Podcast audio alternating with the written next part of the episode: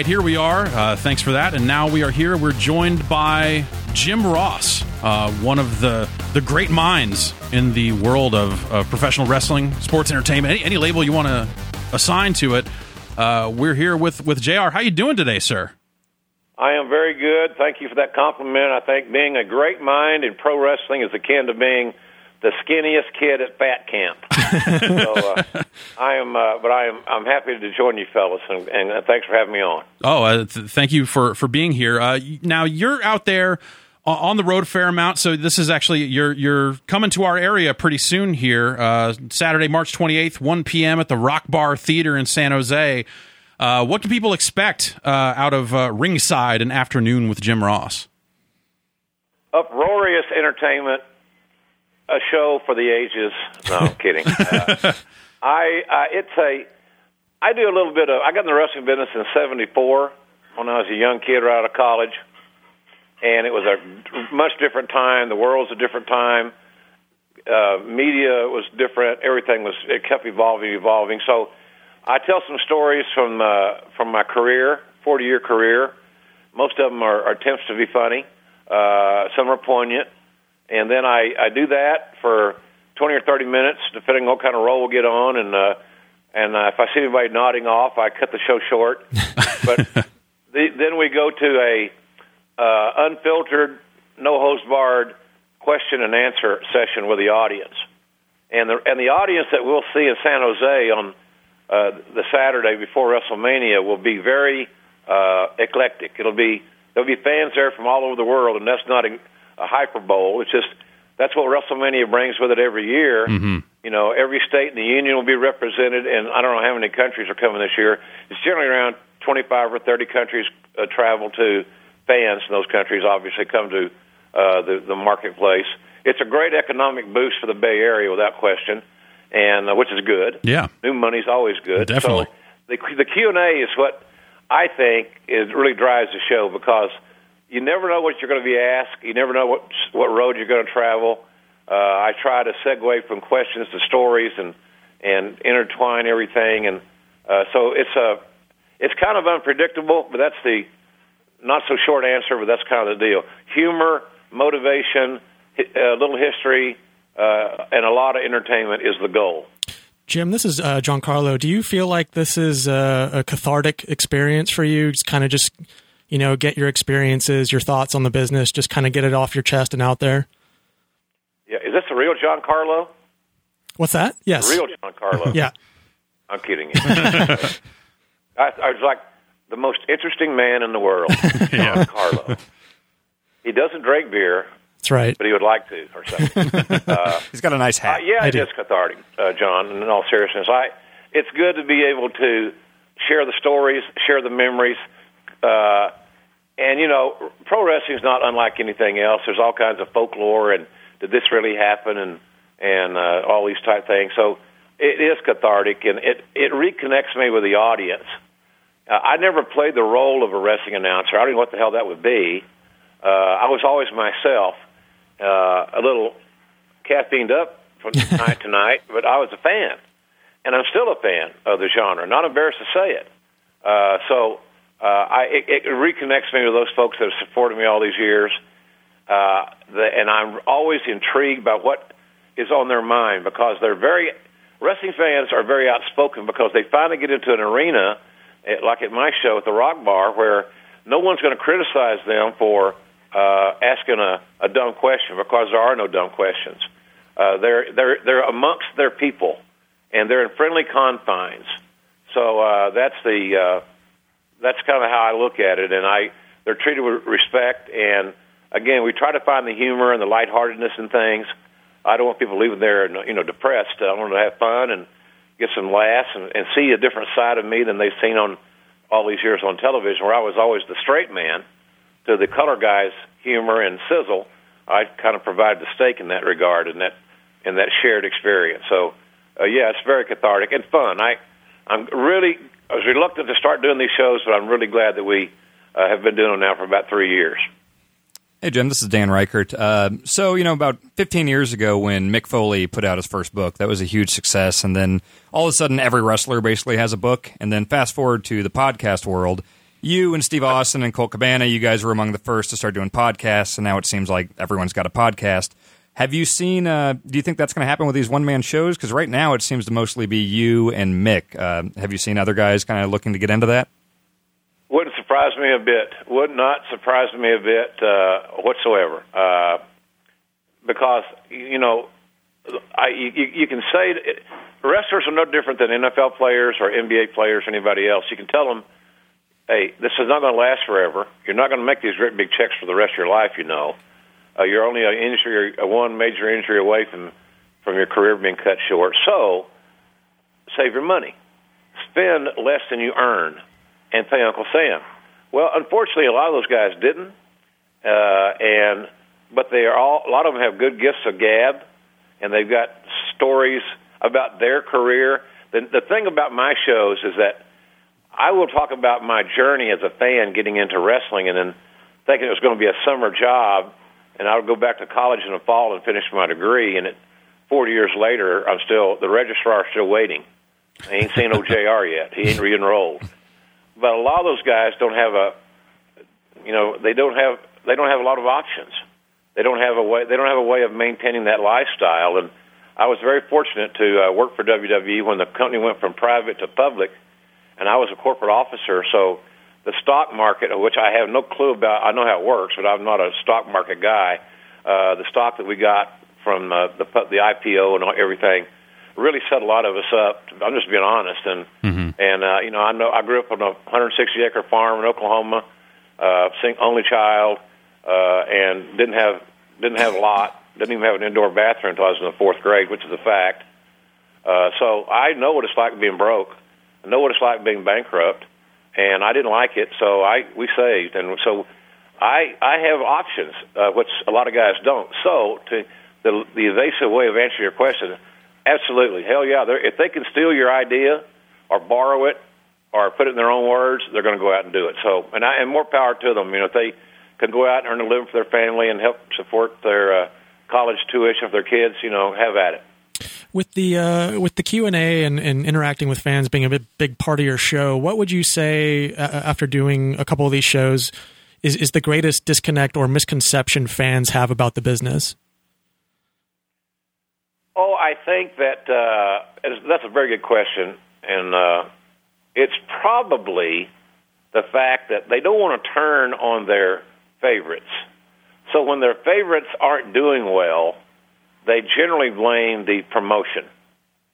Uh, and there is a shared responsibility for any performer to uh, to rise to the occasion with the material that they're presented and go out and execute.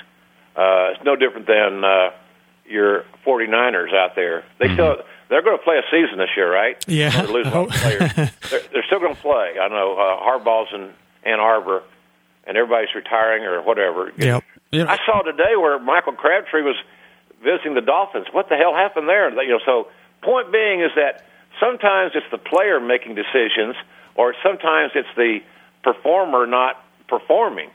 And so, how come my favorite wrestler A is not on the main event at WrestleMania? Well, it may be because they have a they have a different role for him.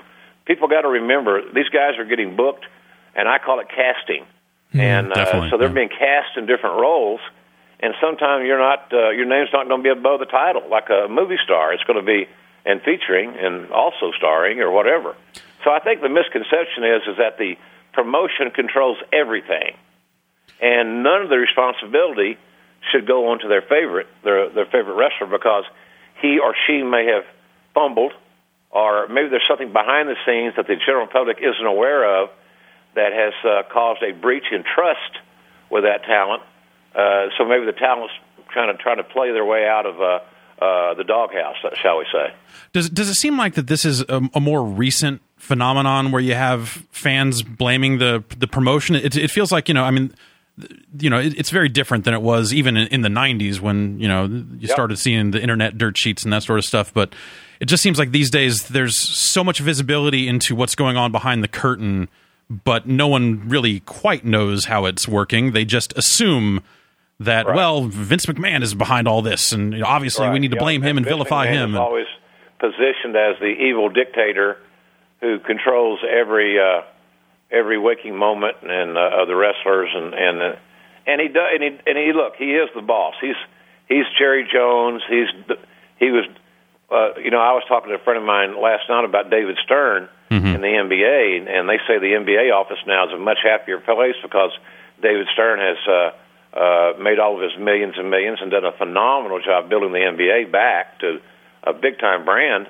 Uh, but he was a tyrant in the eyes of some. I don't know him, never met him. Mm-hmm. I know he's brilliant. McMahon is a uh, is like uh, David Stern. It's his league, and he's built it, and he's he's had to rebuild it before. Uh, so you know he's the perception of him sometimes is a little bit misguided, but nonetheless, I think social media has been hugely impactful to uh, affecting the business because you have so many performers, i.e., wrestlers, on on Twitter, for example. Uh, you know, I, I went on Twitter screaming and kicking, and now I got almost a million, 1.3 million followers. Mm-hmm. And I got to where I liked it, and I market my my condiment line, and I didn't say condom, condiment, barbecue sauce, mustard, ketchup, and seasoning uh, with www.shop.com. And so I use it social media as a business tool, and also in ways to, to promote my show, like in San Diego or in San Jose. Uh, so, but uh, the fans have access to, to all these stars. Uh, I don't include myself in that uh, that illustration, mm-hmm. but you can go see us on, on Twitter, and you can, you know, until you piss them off and they block you, you're there. You're on their you're on their screen. So it's a. Uh, I think social media's had a big impact on that stuff. Yeah. Do, do you feel that the that the shows that the television has generally become more reactive to what's happening on social media? You know, I think that social media sometimes uh, it's interesting. Uh, to me, there's a million ways uh, to uh, uh, to evaluate or get audience feedback. Mm-hmm. You know, minute by minute ratings, uh, ticket sales, merchandise sales, subscriptions to the WWE Network, for example. There's a million ways to to gauge how good or popular someone is, or how this storyline is working or how the product in general is being perceived. Uh, but I think sometimes too, if you have the a promotion that has a long term plan, and they're and and come hell or high water, they're not going to change that plan. Uh, sometimes it works in reverse. It's like, okay, we're, we hear you, but this is the way we think this is going to work the best, and and and and we're going to steer the course. So I think sometimes if you get a guy with a strong personality uh, like uh, McMahon is, uh, that he has you know uh, unique vision for that genre. Mm-hmm. And I think he says, "Hey, look, I think I know my brand better than anybody else, and I'm going to. We're going to continue down this road." But they certainly listen, but they just don't always react. And I and I, I understand that because you know, I get people all the time telling me, "When are you going to make a new barbecue sauce? When are you going to add a new flavor? When are you going to do a hot sauce?" And Right. I would be like Kraft. I, what are you going to make? They, somebody asked me the other day if I was going to start making mayonnaise. Mayonnaise? Why, why hell I make mayonnaise? I make mustard because it's healthy. Uh, so you know, you can't follow everybody's wishes, and I think sometimes it works in reverse. I really do. For sure, yeah, definitely. It's it's one of those things that there was the. Um, the recent uh, WWE Network interview with uh, uh, Steve Austin talking to Triple H, and uh, Uh-huh. the thing that jumped out at me there was uh, that realization, you know, that kind of comparing it back to. Uh, you know the late '90s, 2000s, that kind of attitude era, and and and where the way things are now. There was that admission of like, well, you know, back then, demographically, WWE was pursuing like a, a relatively narrow thing, you know, the 18 to 34, 18 to 24 males, and now Right. they're attempting to skew much wider, or go go much wider than that. Do you feel that that's? I mean, like I, I feel like you know, as someone who liked that period, uh, that that attitude era period, and sometimes I feel a little left out in the cold by by some of the directional changes. Like some of it's for me, some of it's not. Do you think that that's a, a winning strategy for them to try to be all things to all people? You know, it's like uh, they're like the shopping mall of, of pro wrestling. They have they're trying to have all these little pockets for everybody. You got uh, Toys R Us and Kids R Us, and you got a you got uh, you know uh, uh, oh god the lingerie stores and this that and the other. It's uh, it's hard to be all things to and, and to be overtly mass appeal and not and not inadvertently, obviously, exclude people like your example uh, there. When I, I uh, we had a great roster at that time, and Mm-hmm. really, uh, and I was very fortunate because I was in charge of that roster, and I was hiring the guys, and my team was scouting, and and we were negotiating and training and all this stuff, and we got lucky on some some big time stars that came in and, and played very very well and, and performed very very well, uh, and so, but they're having the the business in general is kind of going through a transitional period because whereas you know back in the day where San Francisco was a very viable wrestling territory for years. Uh, you know, they're on channel what KTV KTVU KTVU Channel Two. Yeah. uh, channel two, right? Yep. They were on channel two when it was a when it was an independent station, and they got massive ratings. And once a month, they would run to Cow Palace and do gangbuster business with guys like Ray Stevens and Pat Patterson and a host of others that would travel through Roy Shire's territory. Mm-hmm. And all those guys had the chance to really perform uh, on a regular basis, refine their game uh, and their skill sets, and then they could go to another area. They could go up to Portland and work there for a year in that in that region. They come out to Oklahoma and work Oklahoma and Louisiana and, and that part of the world. Uh, until you finally got to the big money territories. Uh, San Francisco was a big money territory, by the way, uh, but like Atlanta, Charlotte, Tampa, New York, all big money places. But you had a place to train off Broadway, and I equate it because it's coming up next month to the NFL draft, which has become a television series, Right. a three night television extravaganza. What if there was no more college football? How would that affect the National Football League? Mm-hmm. It's scary to think. It's like the the March Madness is a all it is is March Madness is a three week television show, i.e., job interview for the NBA draft. A pageant, practically. Yeah. Yeah, it is a beauty pageant. Who's got the nice shot? Who plays a little defense? Whatever. And I have always contended that uh, I am I'm not, and I know you can get all kinds of arguments, debates about free enterprise and stuff. Well, by God, if they can serve the country at 18, they should be able to go play basketball.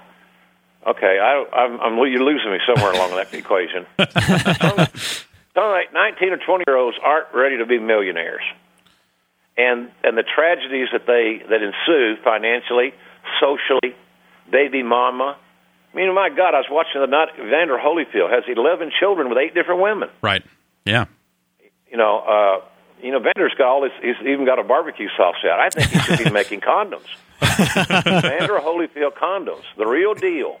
It's- yeah. Leave, leave the real the real deal condoms to him. You got the condiments covered. You know. I think there's a synergy there. I think there, there may be a partnership, but who knows? but the point is, is that all those territories, like Frisco, uh, went out of business. They dried up. Mm-hmm. So the feeder system to the big territories that were on national TV, like in Atlanta on TBS, Yeah. or yeah. like in New York on WWE, or like on USA Network, there's no more feeder system. They had to create their own feeder system, and I did that for WWE in the mid '90s. And now they have one major facility. It's state of the art. It's a piece of. It's a beautiful place, a palace in Orlando.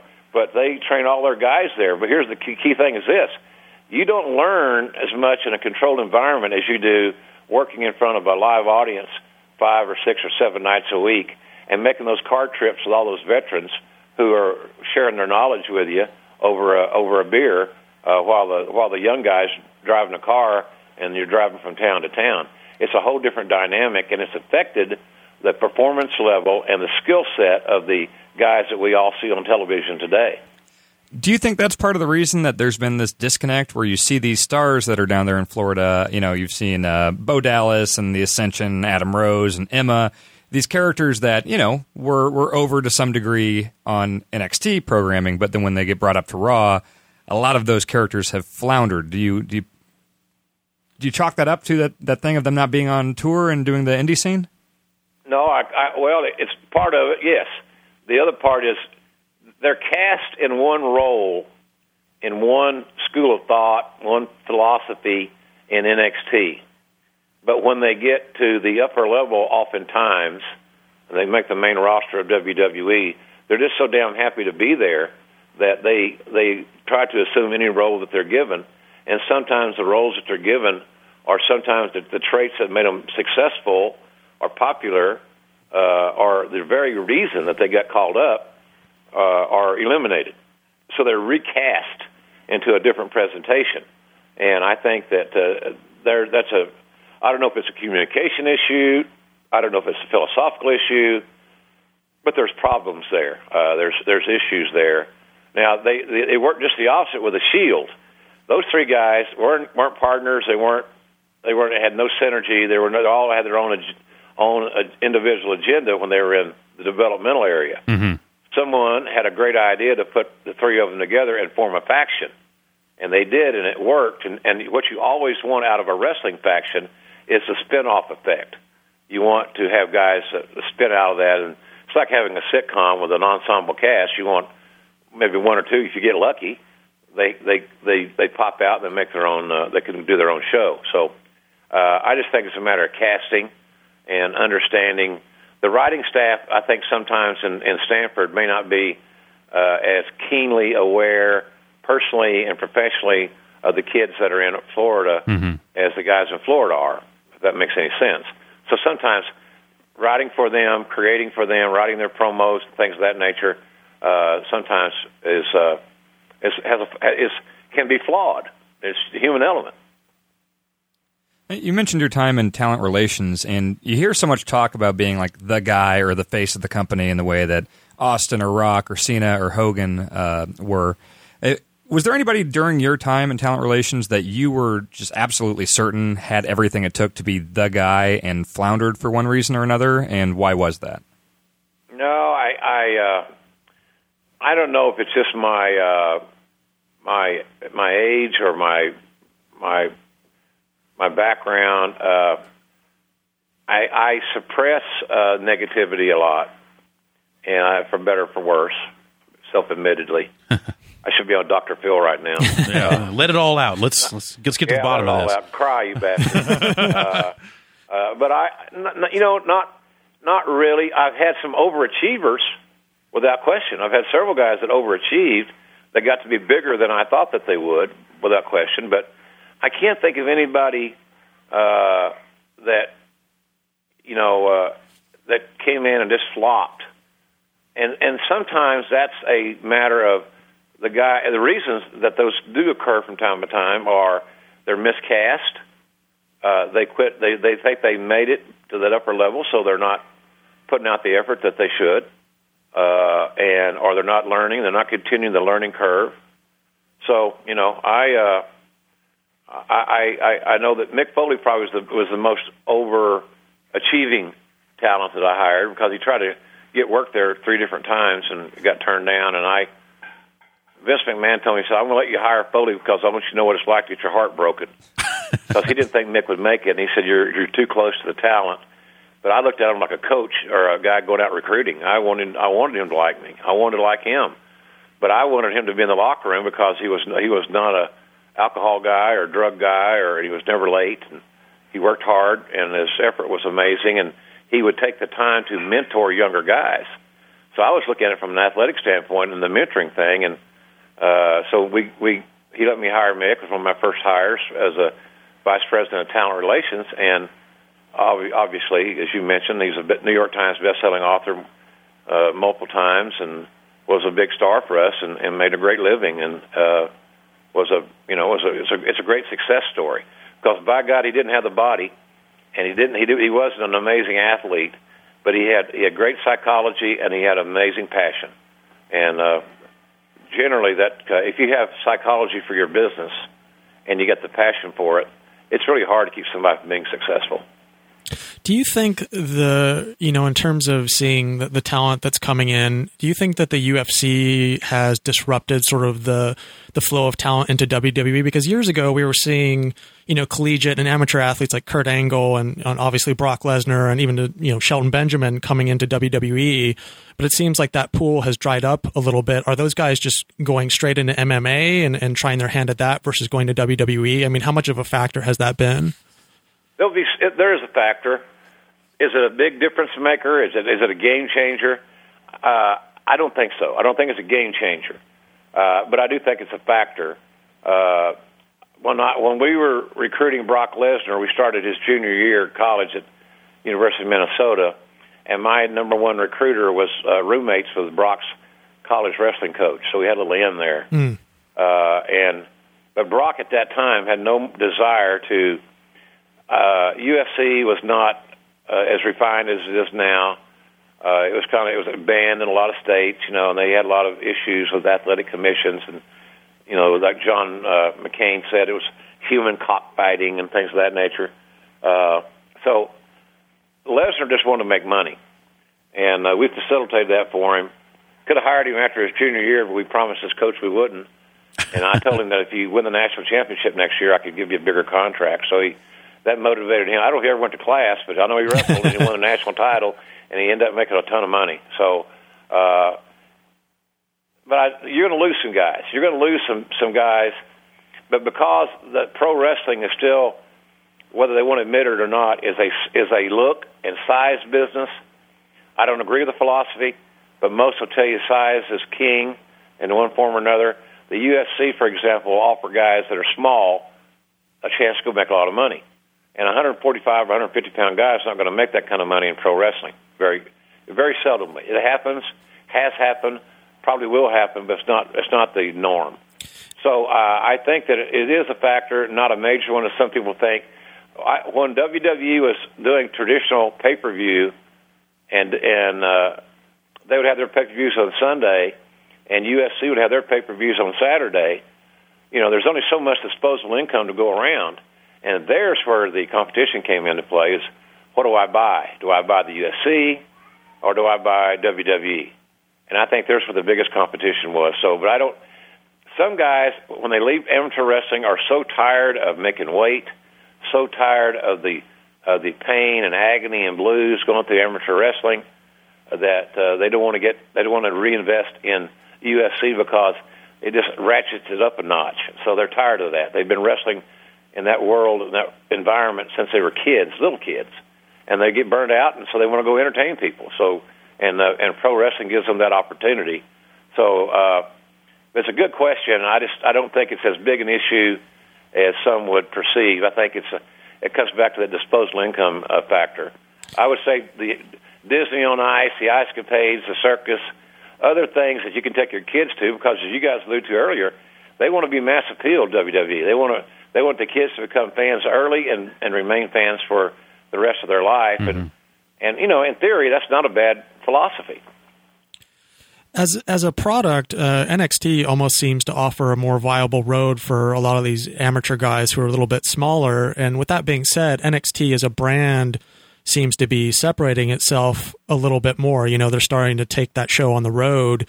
Uh, do you foresee NXT maybe even becoming its own just full on separate brand that's not that doesn't feed into the main roster, but rather it's just its own separate thing? I I I, I don't right now, and I might uh, want to revise re- review that question a year from now.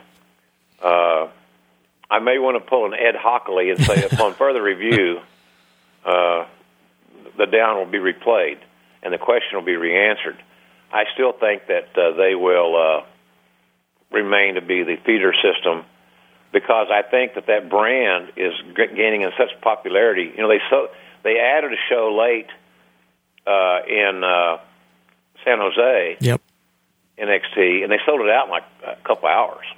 Yeah, yeah. And uh, so that's it speaks pretty damn good. It's a good deal. Uh, but I think that if the brand continues to grow, for me, it gives uh, the WWE network that the world knows you can subscribe for nine ninety nine or whatever it is. I think it's nine nine ninety nine at least, not nine ninety five. Nine ninety nine. Uh, I think it gives them a great. Uh, it's like a nice brand to have. You know, it's it's like when Fox got uh, football. Right. You know, yeah. uh, I, I think it's it's it's a viable brand that could help build their network. So I see it being a network staple, uh, and I but I do see the the fact that they're traveling and they're taking these kids on the road. You know, a poor traveler makes a bad pro wrestler. You can't hit a wake up call. You can't make your flight on time. You you can't turn your you know you don't know how to rent a car. Uh, you know all these things that we take for granted.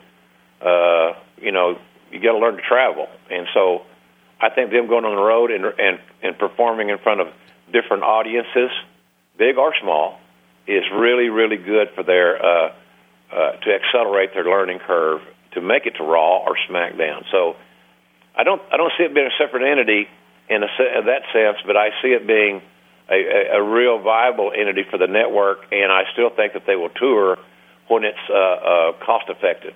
And when you're doing when you're coming to WrestleMania and you need and the talent's all going to be utilized one way or the other in some form, at Axxess or whatever, uh, it makes all the sense in the world to let the world see these kids uh, do their thing in uh, mm-hmm. uh, in that live event environment. Yeah. Uh, you talk a lot about the the backstage mentality. You talk about like you know like uh you know mentoring the younger talent. You talk about the idea of like you know treating it like a coach and treating it like a team. But at the same time, I feel like you know a lot of the word that gets out is is that maybe it's a little paranoid back there. That everyone's kind of worried about their spot, worried about their payday. You know, as in, independent yeah. contractors, like is is it that that sounds sounds like a really difficult push and pull. And I was wondering if you could kind of speak to that a little bit. Is you know like is it truly a cast? Is it truly a team, or is it a group of individuals that are all trying to get as much as they possibly can while they can? I I think it's a little bit of everything you said. I'll, I'll, I can speak to my time there. We we I I found out that pro wrestlers would would rather be treated like athletes than entertainers. Mm-hmm uh, I, uh, I simple illustration. The guys that worked on my roster, our roster when I was there, uh, they they uh, use locker rooms. These guys now, you'll hear them talk, and I'm not around them much at all. Mm-hmm. But they they're they have dressing rooms. It may sound like it's the trivial point, but if you think about it, peel a little peel the onion back, you you, you can see exactly where I'm going. Definitely, yeah. They they they're leaning toward that dressing room entertainer mentality as opposed to leaning toward that locker room uh, jocular athlete mentality. Well, uh, at some point that sounds like a longer, you have better success longer term mm-hmm. with the athletic uh, mindset because they're able to uh, overcome bumps and bruises. Uh, they overcome not being on the first team, but being on the second team, but wanting to work hard to get to the starting lineup, that type thing. I can't speak to how they are now, but I can say that uh, I, one illustration. I, I gave I, I got, I had a bit part in a movie that comes out April third called What Now. It's a comedy. Mm-hmm. It's about social dating, and I play the boss, evil, mean, nasty Jr. boss of uh, one of the central characters. And uh, we go to the premiere last Tuesday in Los Angeles. After the premiere, they have a little post screening party, and all the actors were there. And it was a low budget film, and and everybody worked for scale. Uh, most everybody worked for scale. Mm-hmm. Uh, some didn't, if you know what I'm saying. Uh, oh, I hear you. I, I hear you. yeah, I I, I uh, had a great experience. It's a funny damn movie, really funny, very contemporary. But at the after party, guess what everybody was talking about? Their next gig and sure. where it was going to come from. Yeah. And the fact that they were they were networking that night but they had to they couldn't stay out too late because they had to go to their job the next morning at Starbucks or at uh, uh, you know waiting uh, waiting tables here or there, whatever it was.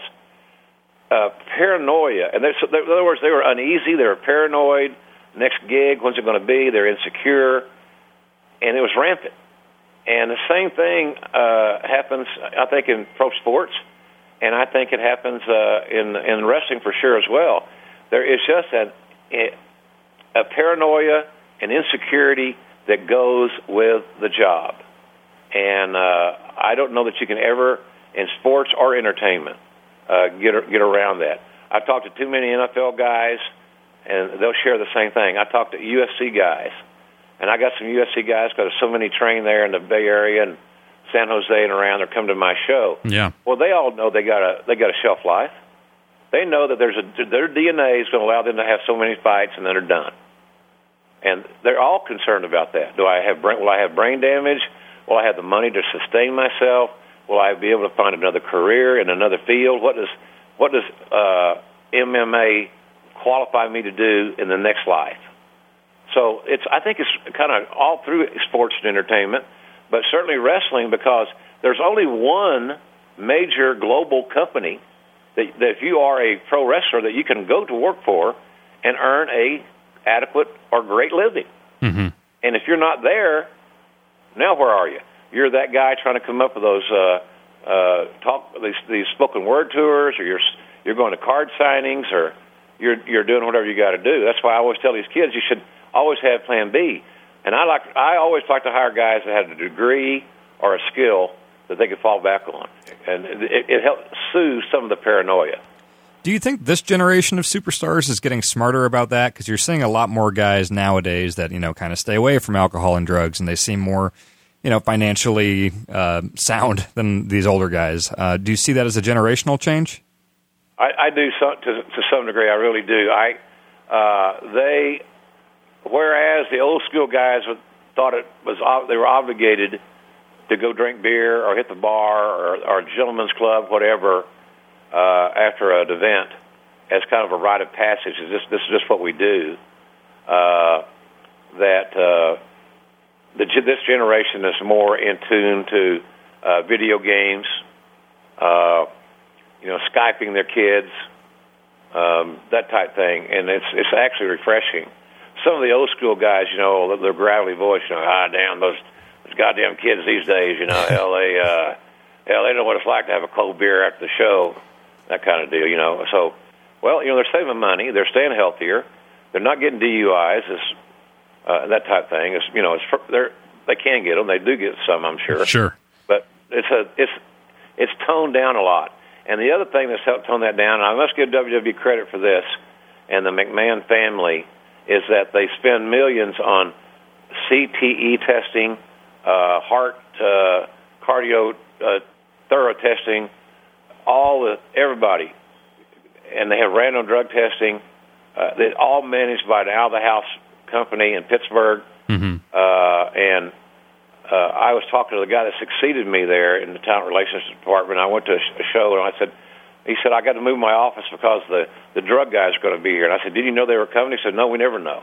They come, they show up, and and everybody, you know, everybody's told to report and uh, provide their uh, urine but the WWE also does blood work, which uh, one would assume would identify human growth hormone. So I really admire the fact that they've done all these things. You're still going to have a bad apple here and there, no doubt. Sure. It's life. Uh, but they've put checks and balances in place, and when the kids come in from day one, that's the culture that they are that they experience. A lot of the old school guys that were in the tail end of their runs when I got that job they already had the habits, the bad habits ingrained, and they weren't changing to come hell or high water. So uh, I think that the I think that all those young, those premature deaths that seem like they were never going to end. Yeah. I think that generation is uh, uh, only a sad memory, and that the future for that, at least in WWE, is very very positive. Mm-hmm. Well, we're we're almost out of time here, but uh, just uh, to to wrap up a bit here, do you think that well, what what would it take for someone to come into the wrestling business and actually form a, a legitimate challenge to the WWE? What what is do you think it's that that's even feasible in this day and age that a company could come along and you know get that hot, get that large to actually pose a threat uh, to WWE? Uh, well, I'll tell you, I uh, interesting question, and I I am assuming, and you correct me if I'm wrong, that pose a threat in your term means uh, make WWE feel that if they don't get after it, they, they, that this company may put them out of business. Yeah, yeah, that's, exactly. Okay, I I don't think that that's ever going to happen mm-hmm. because I think they have their roots are too deep. They have so much. Uh, their brand is so diverse as far as all the ancillary monies. They've got a massive head start on global television and and they've got great name identity. It would be like you asking me, okay, what's it going to take for a football league to overtake the national NFL? Well, right. we know how many people have tried that. I actually did commentary uh, for XFL. It's one uh, eventful year, mm-hmm. and made some nice trips to Frisco and called some games for their XFL team back in the day. The Demons. Uh, uh, yeah. yeah, and I and I uh, I think you can. I think a company that has uh, Donald Trump like money or money that, like a or network like Viacom or somebody like that that who's bought Bellator, the MMA group, if they wanted to do wrestling and they would hire the right people, the right wrestling people, they would let their uh, they would be willing to invest a year of training and recruiting and getting guys without just starting off from scratch with a bunch of well, right, where you say the audience. Now, look, we realize we're not very good right now, but if you'll just bear with us, we're really going to we're really going to be good. You're really going to be happy you keep tuned you, you tuned in every week. Well, we all know that's not the way the world works anymore. Yeah. You get a few weeks, and you're and you know, look at poor Robin Williams. God bless him. Mm-hmm. You know, he, his TV show bombed the last one he did, and I love him. I saw him in concert many times. But you, and I thought when Robin Williams went on network television, this is a layup. Exactly. He's one of Yeah. the most marvelously talented, brilliant uh, uh, actors, comedians that I've ever seen, but it didn't work. And so, and the network had no no conscience about saying we're done, shut the door on that show. So I I don't know what it would it would take a lot of money. It would take really someone a, a network would be your best bet because a network's not going to cancel uh, if they've got a big investment in this in this quasi sports entertainment franchise, they're going to know it's going to take a little while to get it built, and uh, so put the roster together, get all the all the pieces in place. That would be your only chance. But as far as putting WWE out of business, it isn't going to happen. Jim, I got a quick one for you. What are your top Okay. three barbecue cities in America? Oh goodness, uh, me being a that's a uh, well, that's one of my loves. You're the I expert. would say uh, obviously uh, Kansas City, Yes. uh, Memphis, and uh, we actually have a great barbecue place here in Oklahoma. That'd be. I would be uh, that that would be too much of a, a, a homer. I would say Hart, Texas. Okay. Do you have a surefire Lockhart, number one out of those? South of Austin, and it is allegedly the barbecue capital of the Texas. And uh, it's a little known place. If anybody listening is ever in Austin, uh, or they're listening and they're, in, they're they're down for South Southwest now, get in your little rental car and go to Lockhart, Texas. It's barbecue heaven. But Memphis is great. Kansas City's great. But some of the most obscure places you'll find, I found a great barbecue place from a guy that won the National Barbecue Cook-Off in America in London. And he, he got a, a guy came over, fell in love with the barbecue, and he had big money, and he went to London, opened three stores, and they're kicking ass. And it, it was right up the street from the hotel we were staying at for four or five days uh, a few years ago. And I thought I'd seen. It was like being. I felt like Chevy Chase in Vacation, where he's trying to make it from the wrecked car back to the garage to get help. Yeah. Where you're stumbling through the desert and hallucinating. I felt like that when I saw the barbecue place in London, of all places. uh, and I was, I thought, man, this is damn near orgasmic. I got to get to this place. I got to, I got to keep walking. And I, so, and I went there like, you know, five days in a row, and I told all the all the crew about it, and they thought I was BSing them, and I was going to take them to get, get fish and chips. And if there's any fish and chip aficionados, I'm not knocking fish and chips, but the barbecue is. It's funny where you find it. It's funny where you find it, but I, I love looking for it. Yeah, absolutely.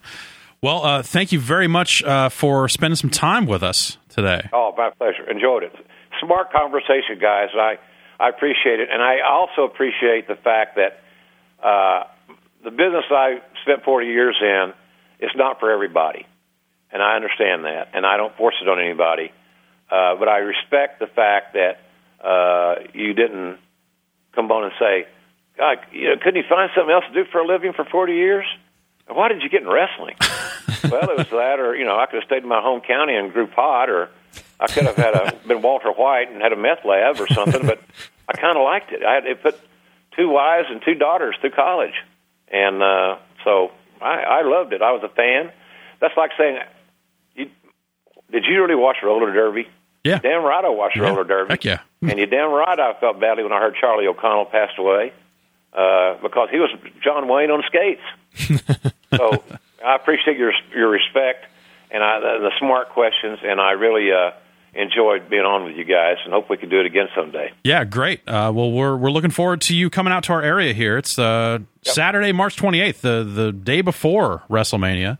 Right. Uh, one you guys p- want to come? Uh, we'll just let us know. I'll fix you up, uh, and uh, I want you know on me, my guest, and uh, we have we have tickets remaining. Tickets the day of the show. I I set the price at you know twenty bucks. uh, and I think that's affordable for a couple of hours of entertainment. We'll have some laughs. We'll tell some good stories. Rock Bar Theater.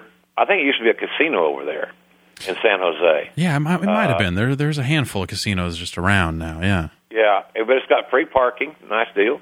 Uh, and so uh, it's uh, it's uh, it'll be fun. It's right. Be, it's, it's going to give everybody that comes time to come to my show and then still get to the WWE Hall of Fame uh, ceremony, uh, uh, which is later in the afternoon there in uh, San Jose. And I I'm remiss that it doesn't look like uh, the great Ray Stevens is going to be inducted in this class. And I thought that would have been a a layup because within the wrestling fraternity he's considered one of the absolute, without question, bar none, greatest in-ring performers of all time. And uh, ironically, uh, he was not six feet tall. He was. He, what you didn't have to be a giant to be a great performer. He just had it. Mm-hmm. Couldn't turn your eyes away from him, and he had it. And I, uh, I wish he was going to be inducted, and Pat Patterson would be his inductor, but uh, wasn't in the cards this time. Yeah, it was a little surprising not to see, you know, the the kind of the the nod to the locals on that one for sure. I agree. I agree. yeah. But I'm going to nod to him on my show. I guarantee you. I, I think he's. I met him in sitting at a bar, believe it or not, with that gravelly voice, smoking a Marlboro or something, and drinking something was very clear. I suspect it was vodka and the rocks, but uh, but needless to say, he was a classic storyteller and uh, just a all around. You know, it's amazing. He was he was the guy. At one time, I was told that, that Charlie O'Connell, Ray Stevens, and Willie Mays were the three most popular athletes in the Bay Area. Sure, I, I definitely believe Not a that. forty, not a 49er in sight. Yeah, no, that's Uh, that's for for that period of time it makes a lot of sense that the 49ers would not be uh, on that list for sure. Uh, well, thank. If people want to uh, want more information on tickets, they can go to ticketweb.com uh, and Right. look for Ringside an afternoon with Jim Ross. Uh, Jim Ross, ladies and gentlemen, thank you very much again for your time, sir. Fellas, thank you so much. And I, if you, when you get ready to uh, get this out there in the world, uh, and you tag me in on your tweets, I'll be sure and throw it out there to my group, and uh, and we will uh, let them enjoy your questions and your, your conversation as much as I have. All right, terrific. Well, uh, thanks, and, and hope you have a great day. Thanks a lot for your time. Thanks, guys. Right. I will. Thank right. you.